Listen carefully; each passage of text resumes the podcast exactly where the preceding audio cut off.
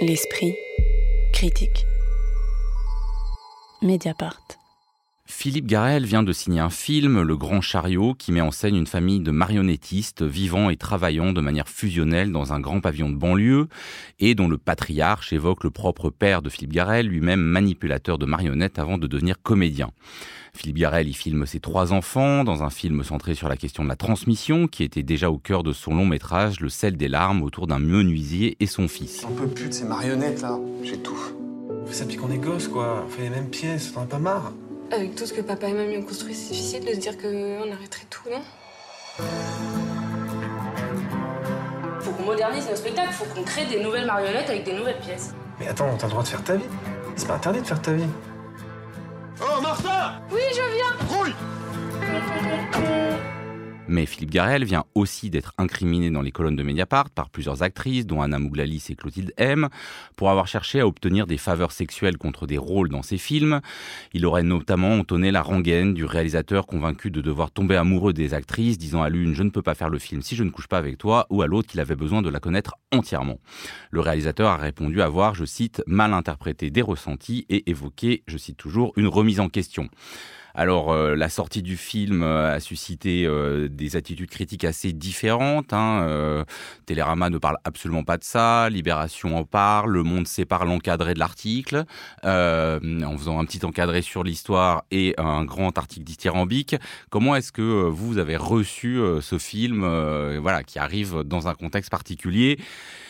Euh, pour poser toute la question, est-ce que euh, cette attitude euh, du metteur en scène se reflète quelque part pour vous dans, dans, dans, cet objet filmique Occitane Curie Alors c'est toujours, enfin c'est toujours très compliqué de, de- de- savoir comment approcher ce genre d'objet dans ce genre de situation. Et puis surtout parce que on est toujours pris entre plusieurs feux, enfin prise en l'occurrence entre plusieurs feux, c'est-à-dire faut-il surpasser, passer au-dessus de, de- de ce que l'on pense déceler euh, en tant que femme, en tant que critique, en tant que chercheuse aussi, parce que je pense que c'est trois postures là en l'occurrence qu'il faut mobiliser pour pouvoir essayer de faire le tour de cette situation et en même temps euh, quelque chose de l'ordre de euh, est-ce que je vais pas tomber dans une bête psychologisation de, du cinéaste, etc.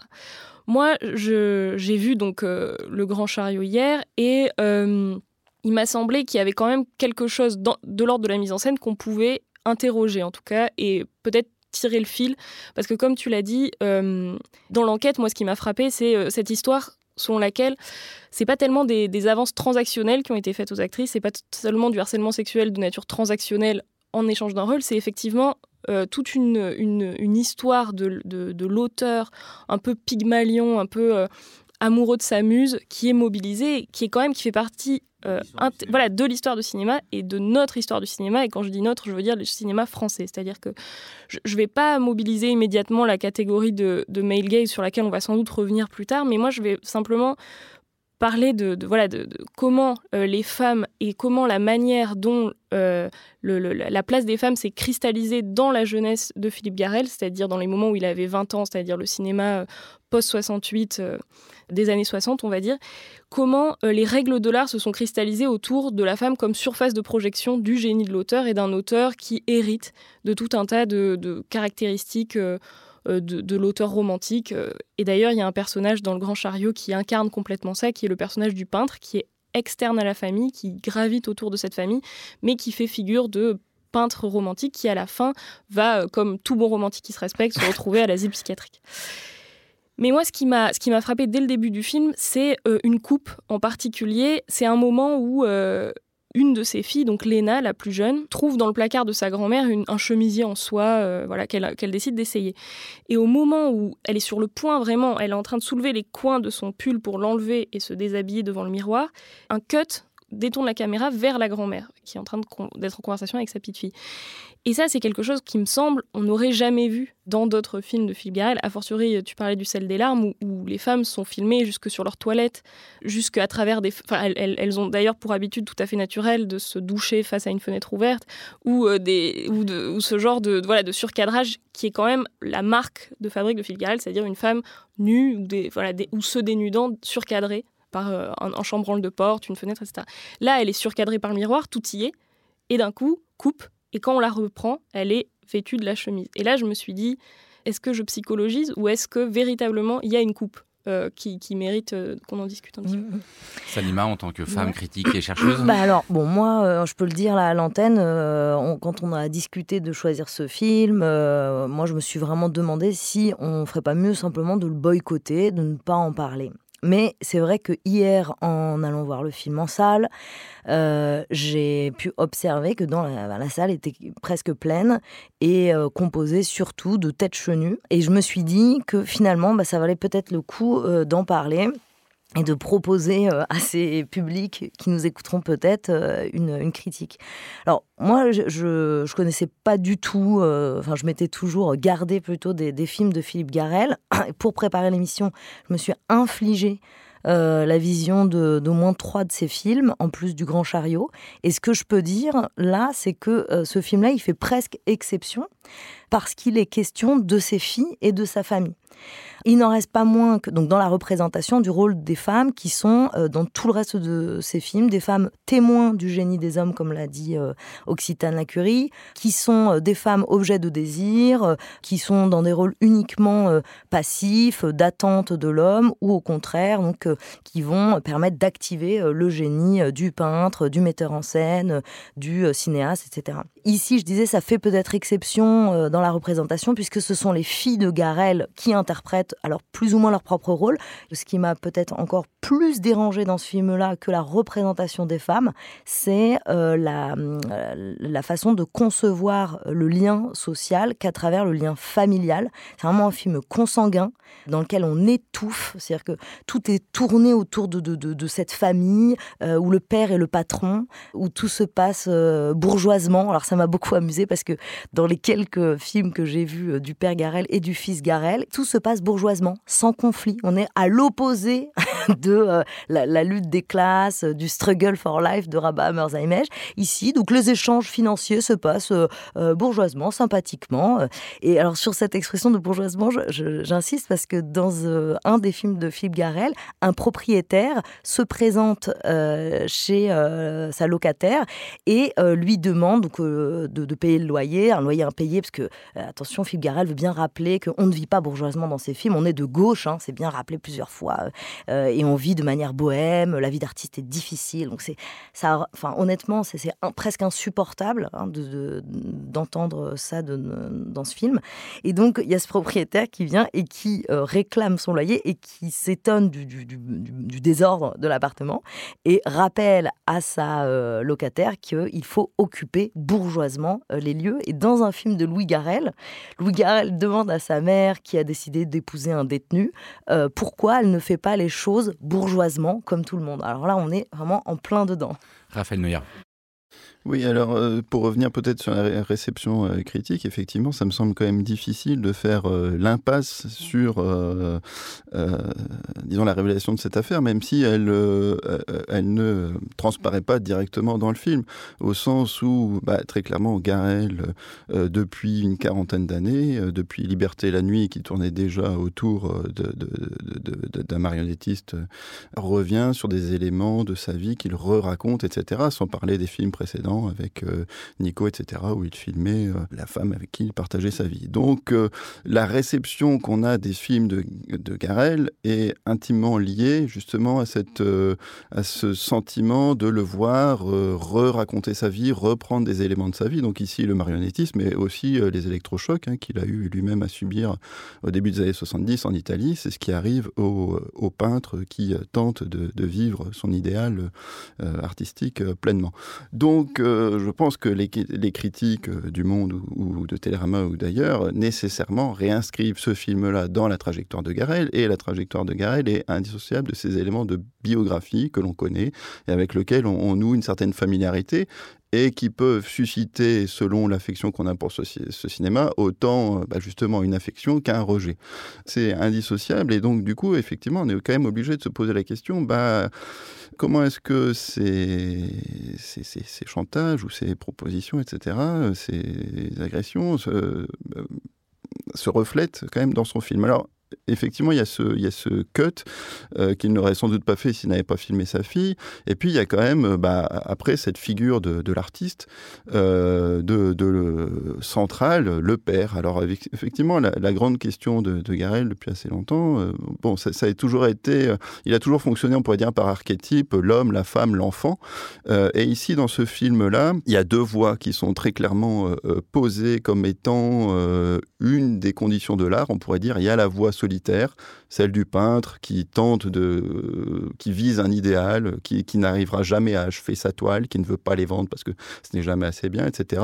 Donc cette trajectoire solipsiste qui mène à la folie. Et puis en a une autre, c'est la famille. Alors la famille, c'est pas non plus complètement exempt de, de, problèmes, puisqu'effectivement il y a cette figure du patriarche qui domine. Euh, peut-être malgré lui ses, en, ses, enfants, et qui euh, les oriente, en tout cas dans leur destinée, patriarche contre lequel il va bien falloir à un moment se révolter.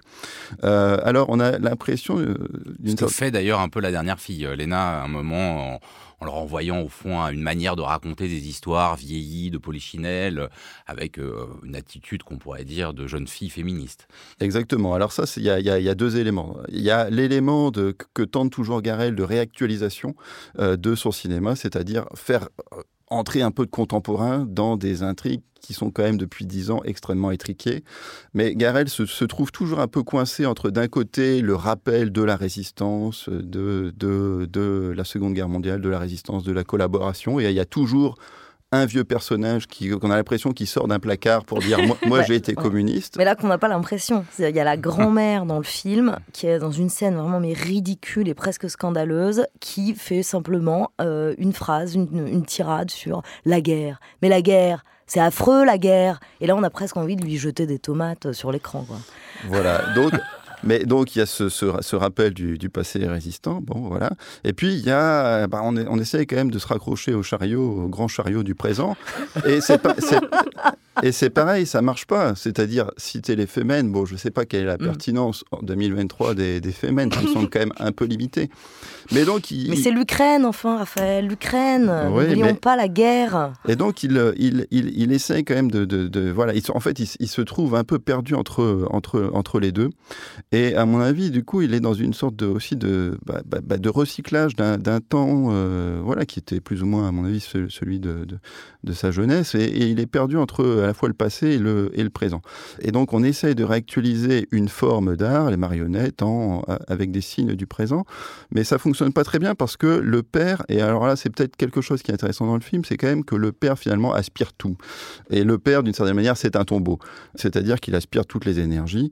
Et euh, il y a quelque chose de beau, d'assez beau dans le film, c'est que justement le moment où euh, Louis euh, donc se, se, détache de ça, c'est il ouvre une mallette pleine de, de, de, marionnettes et elles sont un peu étalées justement comme un peu des cadavres et à ce moment-là il dit non mais j'en ai marre je suffoque euh, fini les marionnettes et donc moi j'ai l'impression que Garel c'est un peu ce, ce film là c'est un peu le, le fantasme qu'on peut avoir quand on s'imagine à son enterrement tous les gens qui seraient réunis autour de nous pour, d'une certaine manière, nous célébrer. Et alors, là où ça va un peu plus loin, c'est quand même qu'il qu accorde une liberté. D'ailleurs, à... il n'y a pas grand monde hein, à l'enterrement du père. Mais il, ça participe aussi à sa mythologie d'auteur minoritaire, ouais, etc. Ouais. Ce qu'en fait, il n'est quand même pas du tout, parce que là, c'est un film. Mais qui est quand même le fils de, du grand acteur Maurice Garel. Donc il y a aussi tout un mensonge et une mauvaise foi à se présenter comme un simple bohémien, un liseur de bonne aventure, là où il est un enfant de la balle, lui comme ses enfants. Il y a vraiment quelque chose d'insupportable aussi dans ce film, à cet endroit-là, de la famille du cinéma. Hein. Effectivement, et peut-être juste pour finir là-dessus, c'est-à-dire que euh, voilà, il, il, se représente à travers une figure euh, archaïque, un peu, un peu du passé, etc. Et il est assez, il est assez conscient de ça. Prendre euh, voilà un, petit théâtre de marionnettes qui est sur le point de, de, s'achever. En même temps, il y, a, il y a la valeur, disons, de l'artisanat, du travail euh, familial, etc. Sauf que si on replace ça dans, dans, un contexte de production, euh, bon, d'une part, c'est un film qui a eu l'aide à l'écriture, qui a eu l'avance sur recette, qui a, qui a été tourné pour un budget de 3 millions, ce qui me semble assez confortable pour, pour ce type de film-là. C'est un film aussi qui alors certes, il tourne avec ses enfants, mais finalement tourner un film avec Louis Garrel, je pense que c'est quand même un gros avantage euh, en termes de, en termes de, de production et de, public. Donc euh, finalement, c'est quand même quelqu'un qui est tout à fait installé, qui joue évidemment de, de, cette figure minoritaire bohémienne qu'il a été dans les années 70, mais qu'il en, il en joue à la fois dans son film et il en joue aussi euh, bah, en dehors de, son film pour proposer ses rôles, etc. contre contre faveur. Donc il y a vraiment tout, effectivement, comme le disait Occitane, toute une cristallisation autour de la figure de l'auteur à la française, qui est pour le coup vraiment le, nœud, disons, le plus problématique dans, ce film-là, plus qu'une question, disons, de, de male gaze euh, standard. Oui, alors effectivement, euh, juste pour, pour, terminer, il y a quand même, on le sait, une méthode Garel particulière euh, qui a fait aussi que bah voilà des gens adorent ce cinéma, d'autres non, qui consiste, hein, euh, pour le dire très brièvement, à répéter quasiment hebdomadairement pendant un an et puis ensuite à faire une seule prise par plan euh, dans l'idée voilà de capter au plus près de la peau l'émotion. Est-ce qu'il en reste quelque chose dans ce film, Occitane? Alors, euh, moi, enfin, voilà, la façon de gérer, euh, enfin, toute cette mythologie de, de, de l'acting, enfin, du, qui, qui va de pair, en fait, avec, euh, avec toute cette mythologie de l'auteur. Moi, j'ai toujours du mal beaucoup à me prononcer dessus et à savoir si, justement, c'est une mythologie qui est là pour, pour créer de l'aura autour de l'œuvre ou si c'est une mythologie qui, bon, dont on peut voir, si on est spécialiste du jeu d'actrice, du jeu d'acteur, les, les traces, les restes, etc moi, je ne suis pas convaincue euh, par tout ça. Enfin, très sincèrement, j'ai l'impression que c'est quelque chose plutôt au contraire qui, a tendance à me laisser un peu perplexe. Et, je, enfin, je rebondirai sur ce, sur ce qu'a dit Raphaël. Moi, je suis complètement d'accord sur, euh, sur ce, ce, voilà, tous ces mythes en fait qui continuent de hanter euh, le cinéma français, qui continuent de nous hanter, avec lesquels on est un peu obligé de composer aujourd'hui et et, sur comment ces trucs-là, en fait, ont survécu à un moment donné euh, de l'histoire de l'art, à un moment donné de l'histoire du cinéma. Parce que si on, se pose cinq minutes et on se dit, voilà, Gary, il a fait toute sa carrière sur euh, le fond de mai 68, sur, cette, euh, sur ce moment mythique qu'il n'arrête pas de revisiter, y compris de manière extrêmement caricaturale, comme tu le disais, Salima, enfin, je, je te rejoins complètement là-dessus c'est de savoir comment justement cette posture du poète romantique a survécu. Alors il y a des raisons, enfin il suffit de lire euh, Michael Lowy là-dessus sur le romantisme révolutionnaire de mai 68 qui, qui portait en son sein un certain antimodernisme ou, une forme de naturalisation de l'insurrection, de la révolte, des rapports humains et pourquoi pas du coup des rapports hommes-femmes. Donc sans doute que là aussi pour tout un tas de raisons socio-historiques on, ne s'en sort pas. Mais en tout cas, toutes ces justifications a posteriori de, l'art, de, la technique, d'une technique euh, du jeu d'acteur, d'une technique euh, de l'auteur, qui viennent justifier en fait ce genre de, rapports sociaux à l'intérieur des rapports de production d'un film, euh, moi je, m'interroge vraiment sur à quel point en fait on, en est euh, on est prisonnier quoi. et d'autant plus qu'il gomme les, tous les rapports sociaux, c'est-à-dire que les seuls rapports euh, auxquels on est invité en tant que spectateur, c'est les rapports de la famille euh, Garel, en plus interprétés par les, les, vrais membres de la famille, et le seul élément on va dire rapporté qui est la figure de l'artiste inspiré romantique, donc dont on a parlé tout à l'heure, lui finit fou d'ailleurs, alors que tous les autres euh, se trouvent leur chemin. Et le seul moment, comme je disais tout à l'heure, où on pourrait avoir accès à un espace de lutte entre donc l'employé qui est l'artiste inspiré et le, patron, l'employeur, c'est totalement neutralisé. Donc il n'y a en aucun cas euh, de réflexion sur une résistance aucune. C'est d'ailleurs euh, tout l'espace du film est déconnecté. Il y a des références aux Femen, à l'Ukraine, bon presque artificielles, mais on ne voit rien du monde en fait chez À part sa famille et sa maison. Et son désir. Et son désir. Le Grand Chariot, signé Philippe Garel, c'est en salle depuis le mercredi 13 septembre. L'article de Sarah Boudboul et les témoignages vidéo des actrices sont à retrouver sur Mediapart. Merci beaucoup à tous les trois. C'était L'Esprit Critique, un podcast proposé par Joseph Confavreux pour Mediapart, réalisé et enregistré par Samuel Hirsch dans les studios de Gong.